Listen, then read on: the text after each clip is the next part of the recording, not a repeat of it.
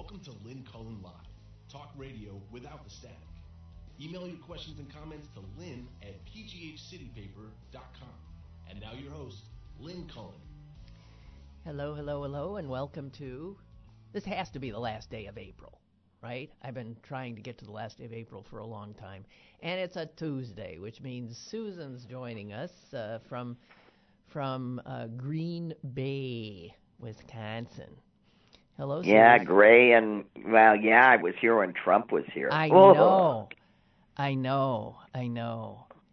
And, oh, he's I was having problems. I was I was feeling I should do something patriotic, but like I go didn't. and protest. Did anybody protest him? Do you know? There? Oh yeah, there were plenty of people. There were plenty of people that were standing there protesting. There were, and there, there was a whole other rally in a different part of town, which is what the Democrat, the Democratic Party asked people to do, not to pay any attention to to them, but to uh, um, you know have their own rally uh, at a different time of the day. I think they did that to be nice to the police. Uh, but that that sort of loses its effectiveness, you know. Yeah. Dang. Well, he's gone now. and you so- and you can't and I'm yeah and he's gone now uh, but you you just it is disheartening to see that that you know that there's just so many people that are looking at what we're looking at and seeing a totally different picture yeah. it's it's just hard to understand Yeah. You know, um, uh, Esquire did a, a, a piece, and uh, they were not alone in mentioning one of the, I mean, of all the horrific things and lies he uh, told uh, to that adoring crowd uh, in in Green Bay, and in fact, the Washington Post, that, who, that which has been cataloging every lie of his presidency, said that it was in Green Bay at that event that he reached the 10,000 lies uh, of his presidency. So he told the 10,000th lie. These are public lies. God knows how many there really are. But then he went into this The baby is born. The Oh, mother yeah. meets with the doctor. They take care of the baby. They wrap the baby beautifully. And then the doctor and the mother determine whether or not they will execute the baby. He said that in Green Bay. yeah he said that and and said that people i guess before. believe that and they do believe it. It is an absolute well as the as the atrocious lie as the as Esquire points out, they call it this is unmitigated bullshit. and it's going to get someone killed because we know the anti uh, choice movement, we won't call them pro life, has already piled up an impressive body count. But then Esquire turns on the New York Times.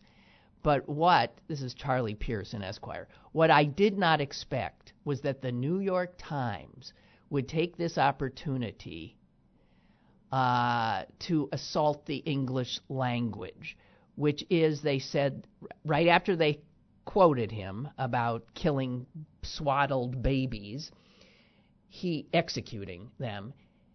The New York Times wrote, President Trump revived on Saturday night what is fast becoming a standard and inaccurate refrain about doctors executing babies. And then he goes ballistic about the Times calling that a standard and inaccurate refrain.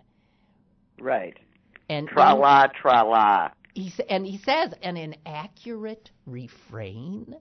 Are they serious? Um, Yeah, and a bald-faced lie that incites people to murder is not an inaccurate refrain. I I I agree totally. right. But and this he is says the same New York Times that's running a cartoon Yeah, of, yeah, yeah. you know, anti-Semitic in- cartoons. in- Let's, yeah, right. keep your eye on the Times because I'm getting close to canceling my subscription. The um, and he, uh, Charles P. Pierce Esquire goes on to say the president's bloodthirsty mendacity. That's a little better than an accurate refrain. bloodthirsty mendacity reminds me of the lies and slanders aimed at hospice workers when they were tending to Terri Schiavo. Remember that wonderful yeah. moment in American history.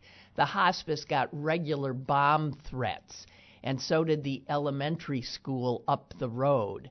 But seriously, New York Times, an inaccurate refrain he says, I feel sick. Good thing, as John Fogerty warned us, there's a bathroom on the right. there's a bathroom on the right. Where am I? I'm seeing a lot of that where people are quoting, are doing, you know, the mis misheard uh, quotes from songs uh, in their in their right. writing, and it, it's funny. There's a bathroom on the right. I'm going to. Well, I think it's partly that people are depressing themselves and are so angry and miserable about what they're being forced to write that that they're they're actually including the little jokes they tell themselves to allow themselves to go on in their writing. Yeah. You know what I mean? We I really I mean can, that's what right. that's exactly what that sounds like to me because that's what happens to me as I talk or write. I'm always firing off my own little private one-liners. I'll know I'm I'm sure that you're all surprised to hear that and they're mostly chiefly for my amusement. But every once in a while, one creeps into whatever it is I'm writing, and that sounds exactly like that. Mm-hmm. Right. Well, I don't know. Um, the news today so far. I, I told myself today that I am not going to uh, follow uh, with you know day to day to day this uh, push and pull uh, with the executive branch and the legislative branch because this is going to go on for months and months through a million different court cases. Trump now suing uh, Deutsche Bank and um, uh, Capital One to keep them from uh, from following through with their intent to deliver uh, his financial records to uh, because of subpoenas they've received from congressional committees. Um, he has no standing. What I mean, there is no way he wins that, but you just keep slowing this process uh, down, and it's going to be uh, just constant um, stonewalling. Uh, by the executive branch, including uh, Barr, the Attorney General, apparently uh, unwilling to uh, now submit himself to questions. Um, well, it's just gonna it's just gonna get him impeached. Well, I don't know. It's going to move people that are being, you know, saying, "Let's wait and find out. Let's do our own business," and they'll just start and they'll just go, "No, okay, we'll play it your way. You're impeached." Hmm. Well, I don't. I don't think it's a smart thing to do. I mean, they're gonna it, because it's gonna blow up timely in their faces or untimely for them. I I in I do of not. when the election will be. Yeah. in terms of elections, in terms of the way it'll play, if they Mm-hmm. aren't hiding anything. Hmm You know, when when they kept coming ba- after Hillary, Hillary kept showing up and answering their questions. She didn't. Uh, she didn't hide. She didn't obfuscate. She just said, "Okay, ask me again." And what do they do? They they hide. They obfuscate. They do everything they need to do to to say, "I'm still hiding because you still haven't found the biggest thing." They do hide. They're cowards. They're bullies and cowards, which go together. They're and just they, bullies and cowards. They hide behind uh, their attorneys' skirts. Would that they or their judges in this case. Yeah, right. So um, this is just going to be a really long slog, and I, as will be the Democratic uh, Democratic Party's um, efforts to find their standard bearer this year. And I really hope people pace themselves here. Really, really. Um, Oh yeah, no. I mean, if you haven't learned yet, there's never, you know, yeah, pace yourself. you know, we're well over a year away. We're a year and a half away from being able to go to the polls. You gotta pace yourself. Any marathon runner knows that. And we're in a humongous marathon here. Um, let me. Can except I just, for the except for all those guys that win who actually can seem to sprint for 24 miles. It's unbelievable, isn't it? Those people are unbelievable. Some guy won the what would I see the London Marathon the other day, um, second fastest marathon time in history. I mean, I, I, jeez, some woman did that Saharan, you know, desert uh, thing that goes forever. You're running in the same. She did it with um, one prosthetic leg. How do people do this stuff? What is? Uh, well, it, she couldn't get a cramp in that one. Yeah, well, there. she did get her prosthetic leg though stuck at one point. It got stuck in a crevice in a. Well, just the no, just the constant pounding on where it attaches. Well, exactly right. is- and when is- she was finished, It's they- impossible to even think about. Right, right. And Yeah. when she was finished, that's where immediately they took her leg off and They tried went. to help out the part of the leg, right, that fits in. Oh my God. There are people who have such, you know, sort of inner grit and a need, a need to challenge themselves physically, which is something that I don't have one scintilla of, not a one. So I, it, it must be a personality thing. I don't know. Well, of course it is. Yeah. And it yeah. just shows that that you know whoever she was before she didn't have this leg or maybe she always I don't know her case. Uh, you know, Right. it it it didn't stop her from being exactly who She she was. you know Exactly that right. that you define yourself by what you have. You don't def- you know, it, to be successful you define yourself by what you have, not by what you don't have. And all of us have and don't have. God knows. We spend an inordinate amount of time, though, probably wishing for the things we don't have. When Yeah, like like that gives you anything perfect. Right, and You know. meanwhile, other people are are desperately wanting something that you have. Right. I mean, it's just yeah, we're we're something else. Right. I, I'm sure that there are there are people. I know there are people that have looked at me throughout my whole life with just boy, if I could just be her, life would be easy. And in many, many, many, many, many ways, they would have been absolutely correct. Especially it's different snapshots in my life. But you know, gee, they got to take the whole thing, don't they? yeah. No, I mean, some people. You know, would- and so that's that's just like anybody else. Every time you think that grass is greener, man. think again. Uh, I think they actually did a study on this where they where they uh, they put everybody you know had their choice of after you know talking to a group of people and admitting you know all of the things that they hated and wanted to change whether they'd switch with anybody else and walk out of the room with their problems and everybody usually goes home with their own familiar problems yeah. Right. Right. right.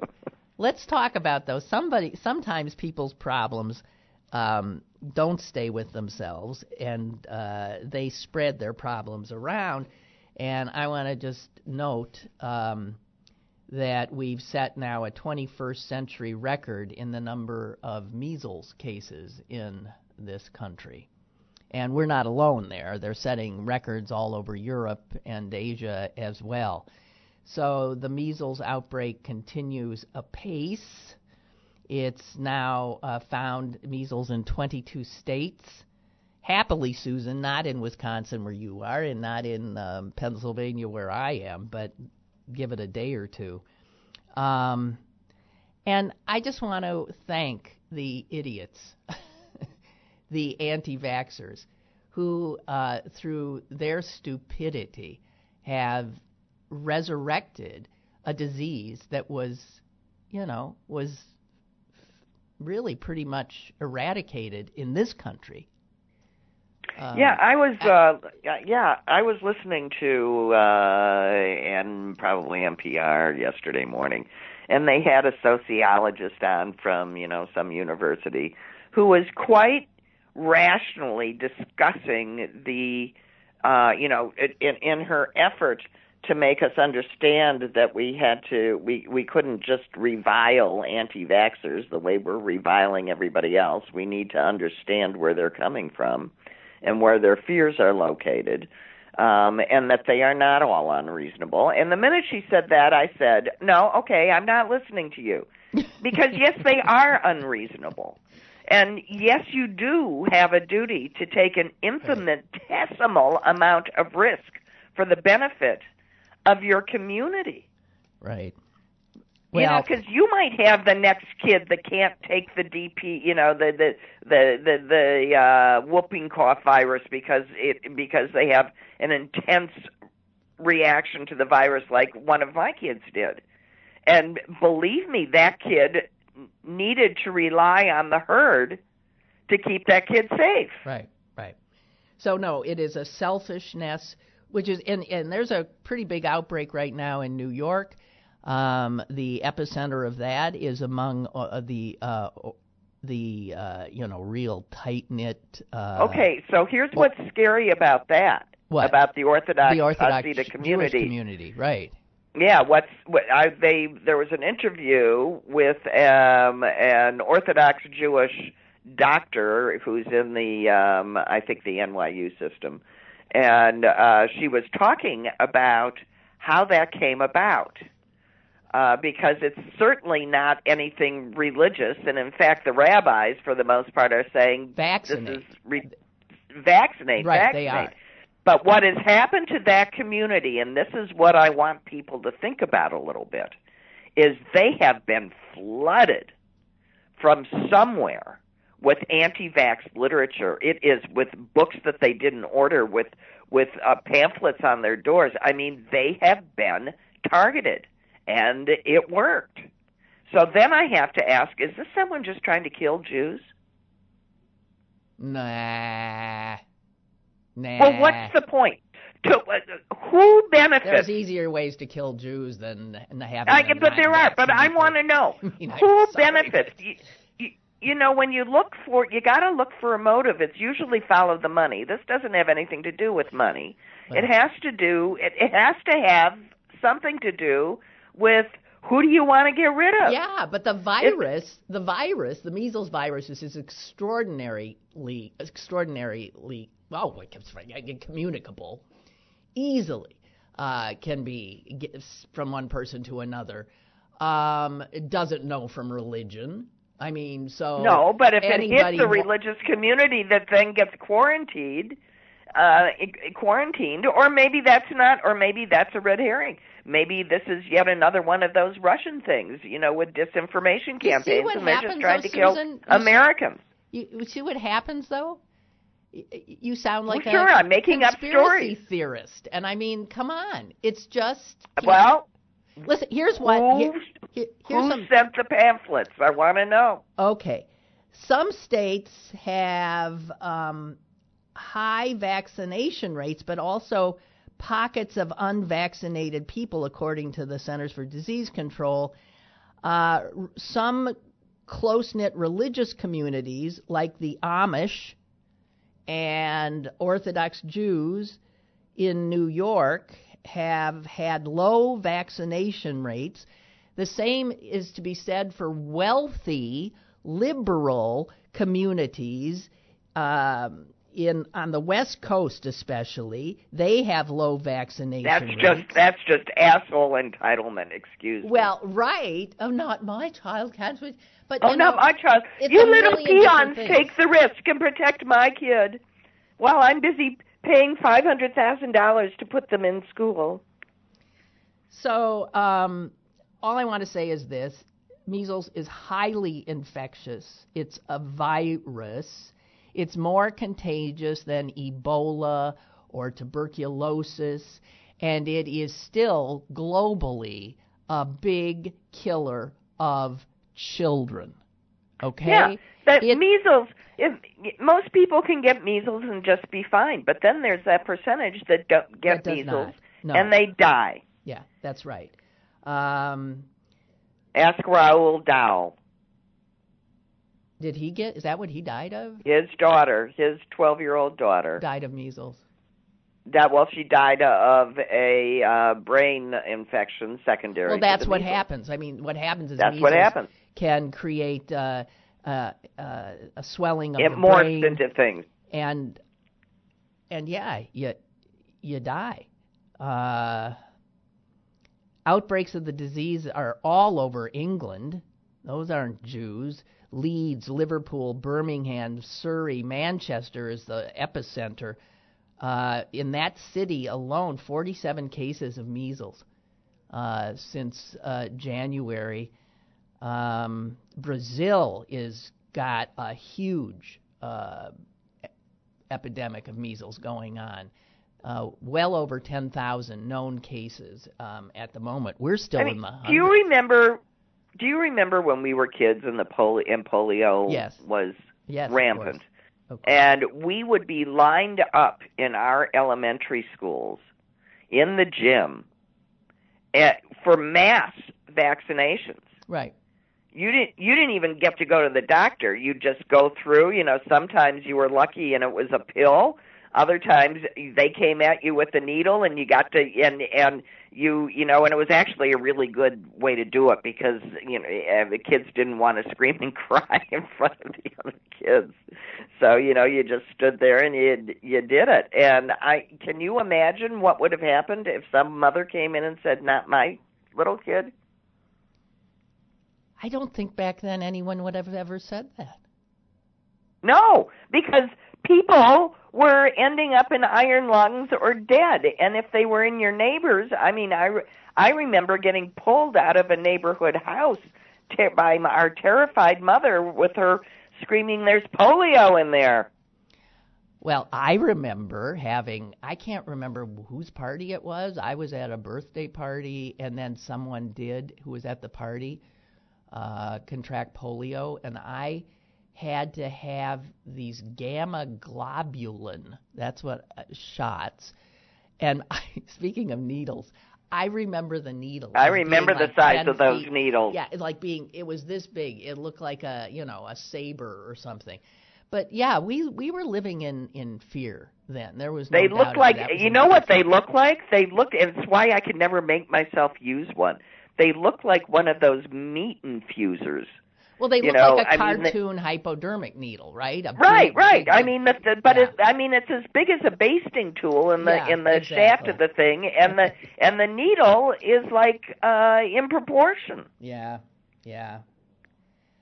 Um, Oh, Anyway, God. so it says I here, guess it was a need- pretty vivid memory. Yeah. so this this this anti-vaxxing thing is global, um, and it's um, it's spread by, of course, social media platforms, um, and it's it's full of just total crap, and so we're we're being pulled back into. Um, But you know, even just with just with the historical empirical knowledge, I don't understand how this happened. Because we're looking at a generation of people our age who successfully, because of our vaccinations and inoculations, managed to eradicate all of these diseases. And here we are, the largest population of Americans ever, you know, coming through. Uh, and uh, we did just fine. So, what do our grandchildren get out of this knowledge that it's dangerous? I mean, why weren't we rampant with autism? uh, good question. It's. I it- mean, it makes no empirical sense. You don't even have to. You. It makes no sense. Well, but that's why that's why it's spreading like wildfire in these times. When in these times, making no sense seems to be a good uh, good way to. It know, must be true. uh, whatever. Yeah. I mean, people. If it sounds like a flat out lie, it must be it true. must be true. So, still on the health front, and I just want to get this in. Um, I've always said there's no place you want to be less than a hospital, and and that's not just because you know you don't want to be sick. It's because I see hospitals as you know You don't want to get sick. I don't want to get sick, or I don't want to be killed, or I'm serious because I've had enough troubles in hospitals. I don't trust them. I think they're they're filthy. And she's not even exaggerating. no, they're filthy. Um, they're not kept clean like they used to be back in the day. They're understaffed. There are not enough nurses. They're uh, distracted, overworked uh, people taking care of you. Um, it's a frightening place, and it's replete with all kinds of deadly bacteria and and viruses. And there is a study, a recent study. They uh, studied patients at 10 academic hospitals in uh, the United States.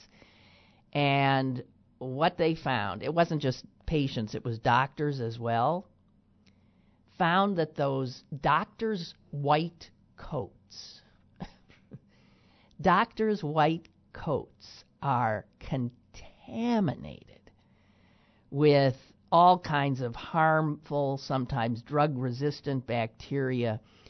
Um, of the doctor's lab coats that they asked to have to study, um, 16% of them had the uh, MRSA bacteria on them. Up to 42% had a class of bacteria called gram negative rods, which uh, create all kinds of really bad illnesses you don't want bloodstream infections, sepsis, pneumonia, all of that. And it wasn't just their white coats, it was the stethoscopes, their phones, their tablets. Uh, listen to this. Here's where you get cause and effect. One study of just orthopedic surgeons showed a 45% match between the species of bacteria found on the surgeon's ties and in the wounds of patients they had treated.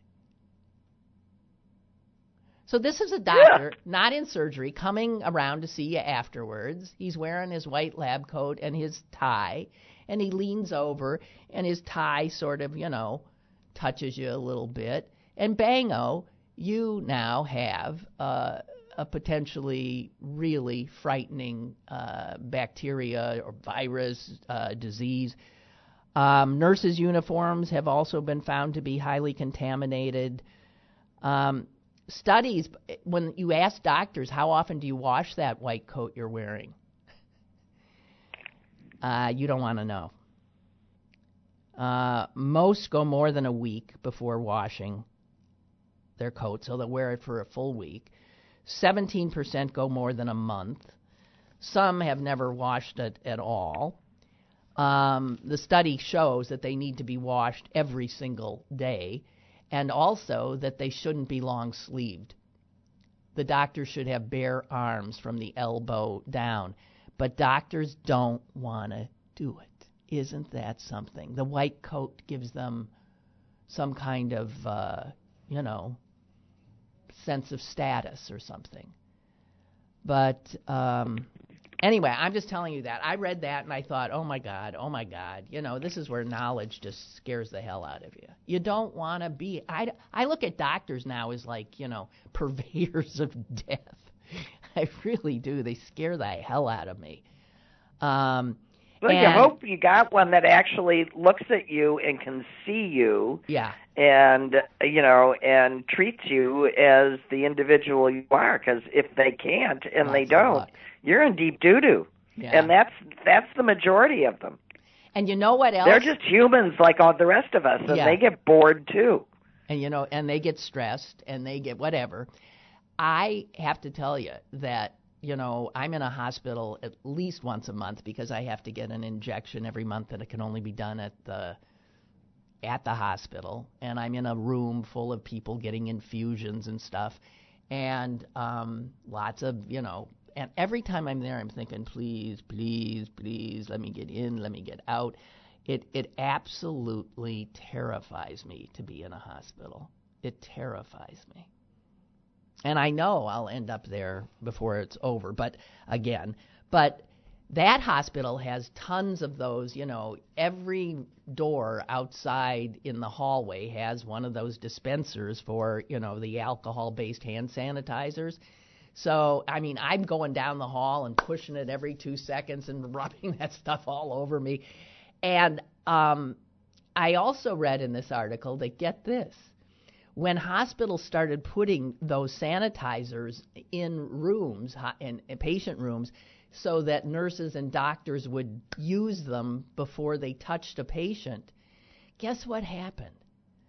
The fire department came in and said, "Oh no, no, no, no, no, no, no, no, no. You cannot have you cannot have something that contains 60% alcohol, meaning that those little containers are highly flammable. You cannot have them uh, within so many feet of this or that, and so they had to be moved out and away from patients because if, God forbid, there were a fire, they would like explode. So fire codes now limit where these things can be placed or how many of them can be on one site. Does that make you scared? I don't know. I give up. The world is way too complicated for me. Way too complicated. Um, obituary of the day, I do want to note the untimely passing of uh, director John. And this movie, if you've never seen it, is so worth seeing. It made it to Cannes, the Cannes Film Festival. Uh, Roger Ebert saw it there and went ballistic. He says, "I have not seen a brilliant directorial directorial debut uh, like this before."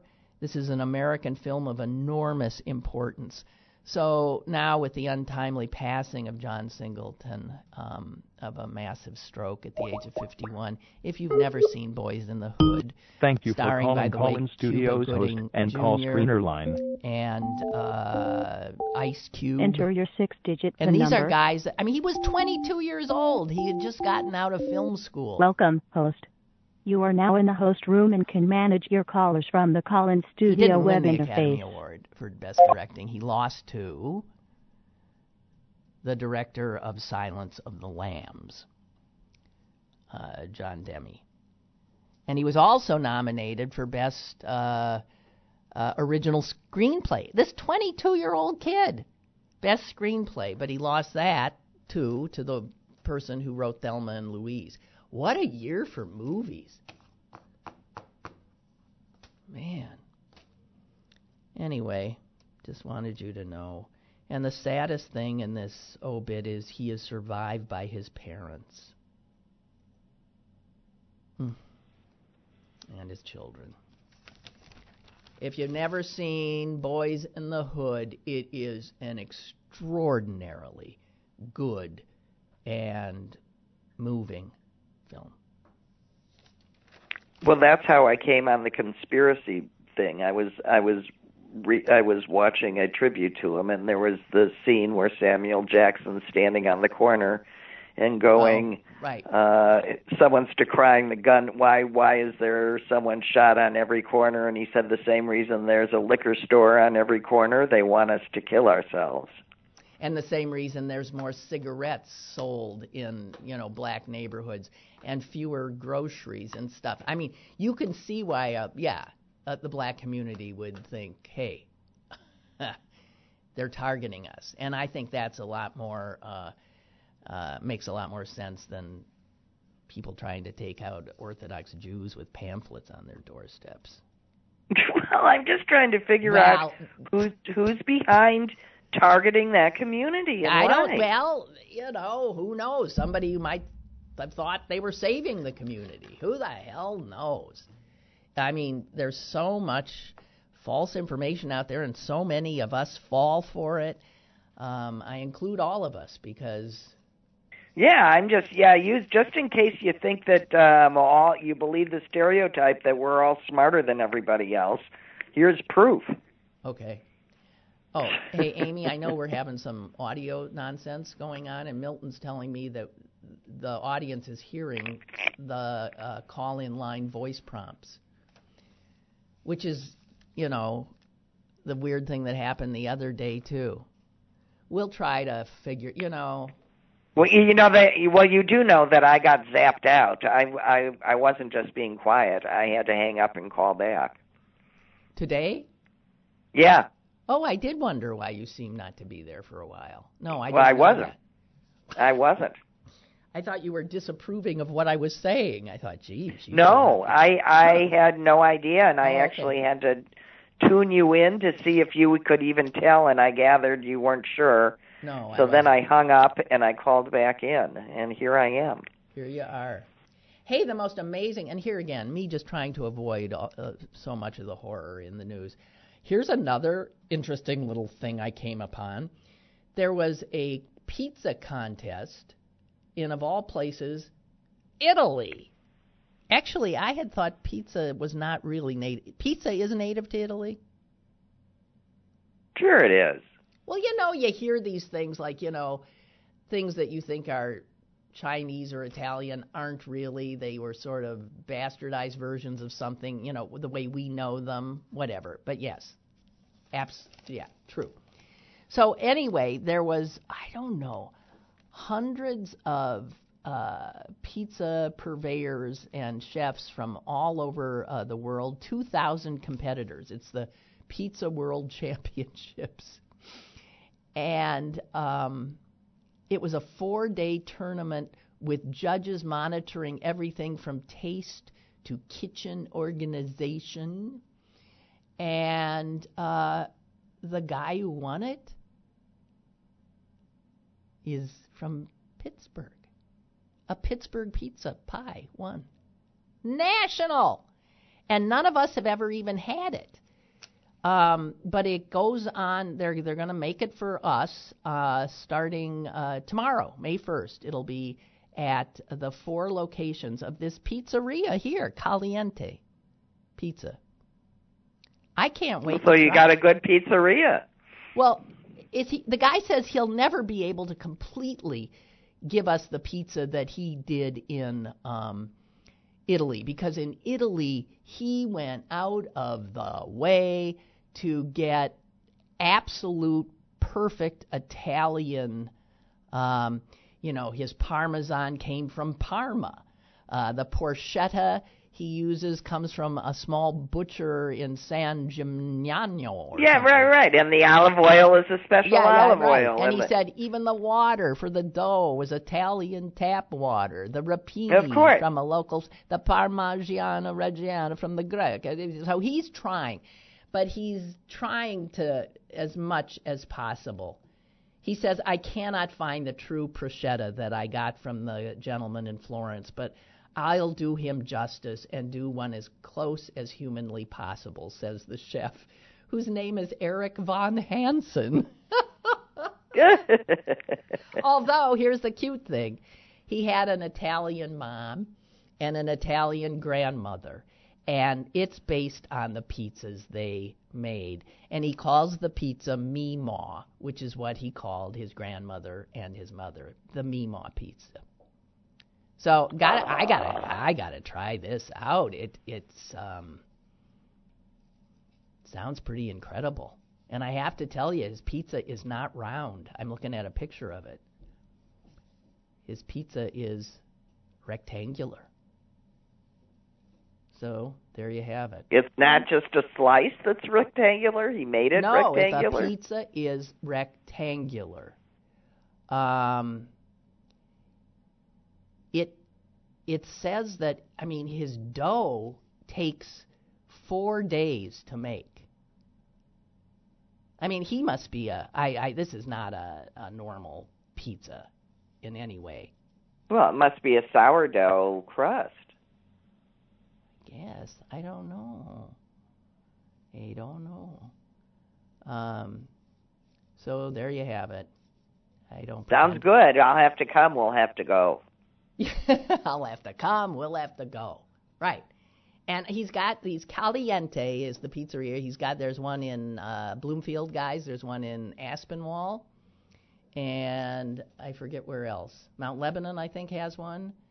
So there's four or five of these uh, locations, and they're gonna, yeah, the Meemaw. It's pizza. funny, you know. Every once in a while, some some pizza um, you know, rises to the top. And, the, and so when I still lived in St. Louis, it was a pizzeria called Pi, P-I. Mm-hmm.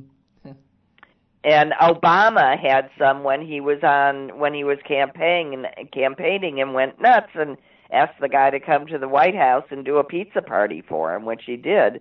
But that elevated that guy to you know from one from one pizza parlor to Oh, sure. gazillions, and it was and I have to say it's delicious, you know, sort of unique um pizza. Well, that's like what Obama's the Obamas did for um, uh, Pamela's here, a little diner known for its pancakes here. I mean, and same thing. They ended up going to the White House too. Um, but here, here, Susan, it says it's a five-day fermented dough. There's no yeah, red- well, sourdough is a fermented dough. uh, yeah, and there's no um, uh, red sauce. He uses a five-year aged Parmesan. Hmm There's peppered bacon, rapini, shallots, garlic, onion, crushed plum tomatoes, and then the porchetta. And that's Well, he off- uses crushed plum tomatoes. That's going to make but it's not, some sort of a red sauce by really, virtue of it being on top. it's not like what what we always expect. No, it's And not it's- a cooked. Right. And he says it's topped off with a shaved black truffle pecorino romano. "Oh my God, Jeez! we really, I really We got will have to come, and Yeah, we we really gotta- will have to go." we got to try that. We got to try. Just telling you, we got to try that. Okay. Um, so Vermont became the latest state to ditch Columbus Day. Yay! Vermont. That's interesting. I I, I don't know.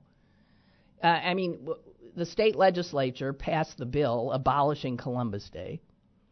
And I, I don't think, I'm not sure if the governor has signed it yet, but it's a Republican governor, ladies and gentlemen. And he said this I see no reason why I wouldn't sign the bill. And Republican governors are signing these bills. I guess it depends if you have a huge, if you have a big Italian, back to Italy, if you have a big Italian uh, population in the state, it's more difficult to do. But um, there's a lot of states that have, not a lot, let me see. Uh, South Dakota has gotten rid of Columbus Day. Not a lot of Italians in South Dakota. Alaska has gotten rid of it. Hawaii's gotten rid of it. And Washington State refuses to recognize it as a legal holiday. And I love something that happened right near here, Sandusky, Ohio, this year, uh, decided locally that they would get rid of Columbus Day and instead take that day and make Election Day a holiday so that it was easier for people to vote. I love that. what a great idea! What, and that's just one city doing that. So it can be done. Let's hear it for Sandusky. Um, I, Columbus Day is still a federal holiday, and uh, but states are saying fine and dandy, but we ain't doing it. Now, uh, Vermont uh, renamed the day. They're going to have the the same holiday. It's just renamed Indigenous Peoples Day.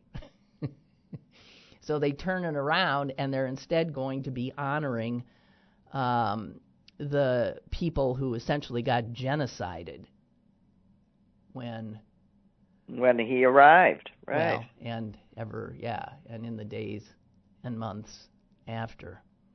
So that's just a little thing that we should keep our eye on. I don't see it happening here in a long time because we got a huge Italian population. But I definitely have seen a diminution of uh, the festivities uh, because people now have a sense of the import um, of what colonization did. I mean, what did we do? We wiped out one whole, almost wiped out genocided Native Americans, and then we brought in African slaves, kidnapped them from their homes, and brought them in. Yeah, it's we have a incredible. lot of awful history in this country. Well, you know, I it's just sort of interesting when you know once you admit that our history was written by white men to you know eh, to the glory of white men and to the exclusion of just about everybody else's accomplishments and achievements and with a very fine gloss over any imperfections. But some of what you find out is so damn interesting. Like um was it uh um uh um was it Lafayette not Lafayette who was who was the French guy that that fought this the rev, the the American Revolution Lafayette. with us? Lafayette. Lafayette. Lafayette they expose his skeleton and it turns out he he was they didn't realize that it was his body because it seemed to be the skeleton of a woman no, I don't think that was Lafayette. Was it? who was that I forget, it was, but I've heard that too. No, no, no. It was the Polish, um, the great Polish. Oh, oh, oh, oh, oh, Pulaski? Pulaski. Uh, Casimir Pulaski. Pulaski, who also It was Pulaski who was who. they think was actually a woman. But well, not actually a, trans- woman. It, it was was it was one of one of those among us that was sexually ambiguous uh, in terms of body and organs. But when they dug up where the general, the Pulaski, had been buried, they thought, well, this can't be it because this is a skeleton of a female. He had a female skeleton. So, and he was a. Wasn't that it? So, yeah, I that mean, was you know, fascinating. And I don't know, and I don't have any real information here because I read it quickly. So it was, um, but Pulaski, and I don't know if a lot of people know that guy, but if you talk to Polish Americans, in the mid in the is Midwest, you certainly know that Right. because we have towns named towns after named him, after and him, and he was and and and in Chicago there are whole you know big buildings. You know, I mean, Well, he's a he was a hero of the Revolutionary War, and he Right. came here, like Lafayette from France, to fight. Um, and help us win. and he it was this fierce warrior, but it turns out was not quite a he.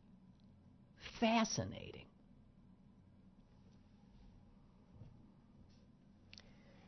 I don't know. Well, you know, it's it's it's just it's interesting how Yep. you know It's um, interesting how complicated everything is, and how complicated things have always been, right, but we just can't get our heads just went around on it. anyway. Yeah, we still insist on being nothing more than either black or white, female or male, bad or good, and everything is so much more complicated.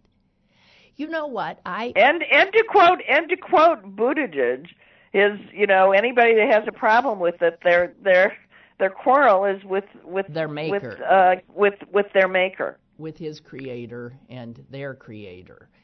Uh, speaking of Buttigieg, and I've been wanting to get this in, did you see that there was an effort to um, set him up with false accusations of uh, of rape? No. Oh wait, let me find this. I swear I have it somewhere. Here it is. And you won't be surprised to hear where this comes from. Um, there, an investigation has revealed evidence that a mysterious sexual assault allegation against uh, Buttigieg was, in all likelihood, staged by far right activists Jacob Wohl and Jack Burkman. By the oh way, right. Jacob Wohl is the unbelievable, despicable Trump supporter who tried to recruit women to make rape allegations against Robert Mueller. That story barely made the news because in the cesspool we now live in, it doesn't. He invented a fake private intelligence company to try to make the scheme look legitimate. Um, anyway, the guy they had recruited to be a accuser never showed up in regard to Mueller, but they did get some guy to um, I don't know, they did something, and the guy that they sort of pulled into this later came out and said, um, I was never sexually. It's a Trump supporter. They tracked down this guy who these creeps said had been sexually assaulted by him, and he he said, "I in no way uh, was ever." He says, "I have since left and am working on a formal statement to give to everyone, including the Buttigieg family. I am. He, this guy is freaked out." He said that Wohl and Burkman approached him a week ago using false names, uh, pitching this scheme. And there are audio recordings that corroborate his story. Wow. Yeah. Wow. Uh, Beth writes, Pulaski is buried in one of the squares in Savannah, Georgia. That, that yeah, it was there. Yeah, they dug him up there. Can't remember why they dug him up in the first place, though. Um, Bree is writing from Abu Dhabi, and he wants to know what's going on in Venezuela. Well, the prop right now, but the problem is, is I'm on the air when I. Well, in, I'll tell you what's going on. Okay, um, it, there there's is, there's a there it looks like there's a uh, revolution going on. Well, uh, that the that the opposition has um, some the of the opposition military. leader has has has asked the military to defect and join them. There are people in the streets. Uh, yeah, but it's not clear it- at all whether there's enough. Um, when I was coming in, I was listening to CNN, and they said that um, uh, reporters were saying that they have seen uh, military exchanging gunfire with military. So you Right. got the military soldiers fighting other soldiers, and you don't know how something like this is going to turn out. But yeah, so that's what's happening. Who the hell knows? The dust ain't going to settle for some time. I'm very nervous about it because that military has pretty much stayed um, with Maduro. It seems to me. Little Tony. Well, he couldn't he couldn't have been doing what he was doing without their um, permission. Who couldn't have been doing what without their permission? Maduro. I couldn't- mean, yeah. I mean, you know, if the, uh, he he needs their their implicit force to get away with what he's doing. That if he loses them, he's in trouble. yeah, but we don't know if he's really losing them or just losing some. No, You we don't. That's what we just don't know um, at at at this point. Um, oh, caller, I am sorry. Is there caller still there? Jeez. All right, caller, we only have a few minutes because I forgot about you. Hello? Hello. Yes. Hey, um, you're talking about that Buttigieg. I like him and everything. And if he was the nominee, I'd vote for him. But I think he's going to fade out for simple reason. He doesn't have the black vote. And then that thing that happened in, I don't know where he's from, the police department. South Bend. They Yeah. Well, they all. Everybody's got some. And another thing, people are, it's a narrow-minded country. I don't think they'll vote for a gay man. I, ju- They're just so narrow-minded. Just my neighbor, he's a Democrat. He doesn't like him because he's gay. I, he votes Democrat all the time. It, it just that's how people are. It's it's a shame they are, but they just can't get past that. Yeah. When he get, he didn't like him when he came up and gave his his husband gave him a hug. I said, well, what's the difference between a wife giving the, you know the husband a hug? I said, no difference. But he didn't like that. So that's just how this country is. It's just narrow-minded people. No, well, it's true. There's a don't lot care. of pe- there's a lot of people who just um, It makes they them uncomfortable. they can't it help just it. Does. They just sort of recoil when they see two men kissing or two women kissing, um, because it's not what they. I mean, stop and think about it. it they never have seen that before, and it goes against. No. I think if you give people enough time where something is not so Yeah, it, this might startling, not be the time. Yeah. it- I yeah. understand. I understand your your concern about that. Yeah, I I do don't, too. and I really don't think you're wrong. And uh, it you- doesn't you know, there's stop people, me from liking him. What I'm there's concern about even will we elect a woman. There's a lot of the reason the three top runners right now, the latest poll in Iowa, is Biden, Sanders, Buttigieg is actually running third. Three Right. white men in this Well, you know what? diverse party, and it shows we're scared. We want so desperately to get rid of Trump that we're afraid um, that a woman or a black or a you know, and and I've read articles that black there's a lot of concern among black women. They aren't sure that like a black woman could win, so they're not necessarily. I have an idea. I, if Biden gets the nomination, which I don't know, I think he had to pick Michelle Obama for his vice president. She doesn't want to be his vice president. She doesn't want to go there. We can I pick any of the other perfectly good women He as a can vice take president. Kamala Harris Well, is what he can do, That's a. or I Stacey Abrams. really. Yeah. He can take Stacey Abrams. She just announced that she's not running for the, For the Senate, Senate, and I think right. there's a reason why. Yeah, that's true. Yeah, I'd take. Yeah, I think she's. Amazing. I think there's a reason why, Yeah. and um, and I think it's a it's a Biden it's a Biden Abrams ticket, and that's what uh, Yeah, you're probably right. that's Yeah. that's what he's going to pull out. Uh, we'll see. Yeah. I mean, we'll he's already see. apo- he's apologized to Anita Hill for real the second time. It's more than a year away before we're even. I don't know when is the Milwaukee convention? Aren't they in like August usually? Um, I mean, we we're not even. Yeah. Let's Too just early. just relax. Doesn't that seem weird? The Milwaukee convention. Yeah, let's relax. Well, that's an effort to get Wisconsin on board because I think there's a sense that Michigan and Pennsylvania will um, will come back with no not much of a problem uh, uh, to voting Democratic in the next national election. It's Wisconsin that's not clear. Wisconsin really is stuck in a 50-50 kind of situation. It's so sad. We'll see. Well, uh, yeah, no, we'll just see. We've we've got a lot of things in our favor. Uh, yeah, um, the the dairy industry has been basically shut down by, by Trump. Trump, right? And his Um, you know, Right. so that is that that all of rural Wisconsin is affected by that. So not just the farmers, but the little towns in which the farmers have no money to spend, and blah, blah, blah.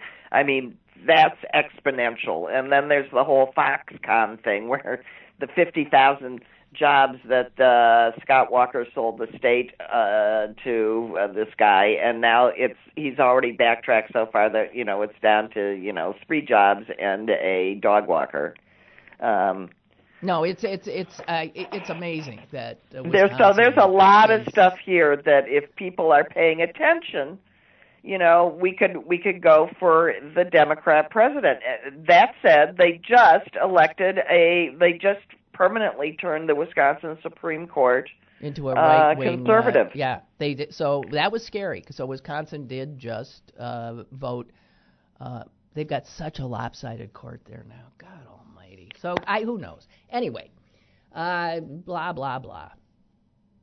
Hey, Yeah, I, well, just I wait talked- and see. We just gotta wait and see. I talked to the Dalai Lama's doctor the other day. You did? Yeah, I forgot that I had. I was at that uh, this wonderful event at the August Wilson Center, and I saw him, and I recognized him because there'd been an article in the paper about him being here, and I re- walked right up to him and said, "Hi, aren't you the Dalai Lama's doctor?" and he admitted he was, and then I said. I saw something you said, and it's just freaking me out. You said empathy is something that is not good for the person who's feeling it. That people who have a lot of empathy need to understand that they have to move toward compassion instead. And that poor guy was trying to explain to me this difference between empathy and compassion. You know, he's a Buddhist monk himself, and I I finally we gave up. We gave up but I sort of have a sense of what he was saying because I was saying I want a bumper sticker that says empathy kills because I feel it's killing me. And he was agreeing that empathy gets nobody anywhere. That taking on somebody else's pain doesn't help that person, and it doesn't help. No, it doesn't lessen theirs. It just immobilizes you. It doesn't help the you. empath, and it doesn't help the person the empath is feeling empathy for. And Well, so so you have to start with empathy, but then Move take a you toward- know and turn it into compassion Right. to protect yourself. Right. It's not like empathy is a bad thing, but you can't stay stuck in it because you're finished. Anyway, it was. I wish I'd had another seven years to spend talking to him. He seemed like such a. He he just you know, Buddhist to the core. Anyway, yeah, the Dalai Lama's doctor. Cool. Cool. Okay. Well, my father-in-law was the Pope's valet's cardiologist.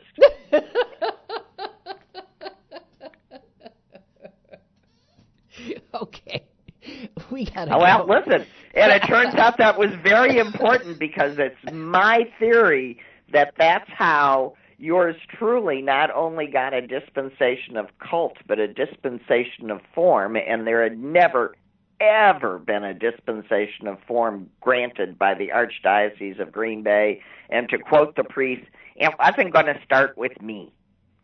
I don't even know what you're talking about, but this obviously. Oh, has to do when I went to your get dispensations to marry my husband, Okay. so that so that my in-laws would come. Okay, we're out of time. We're past Oh, time. okay. Bye. Bye, Suze. See ya. Yeah, I'll talk to you later. And um, bye, you guys. Have a good one.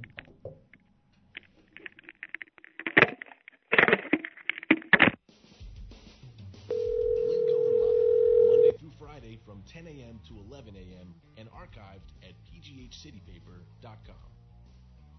The opinions expressed on Lynn Cullen Live are those of the host and do not necessarily reflect the viewpoints of Pittsburgh City Paper or its advertisers.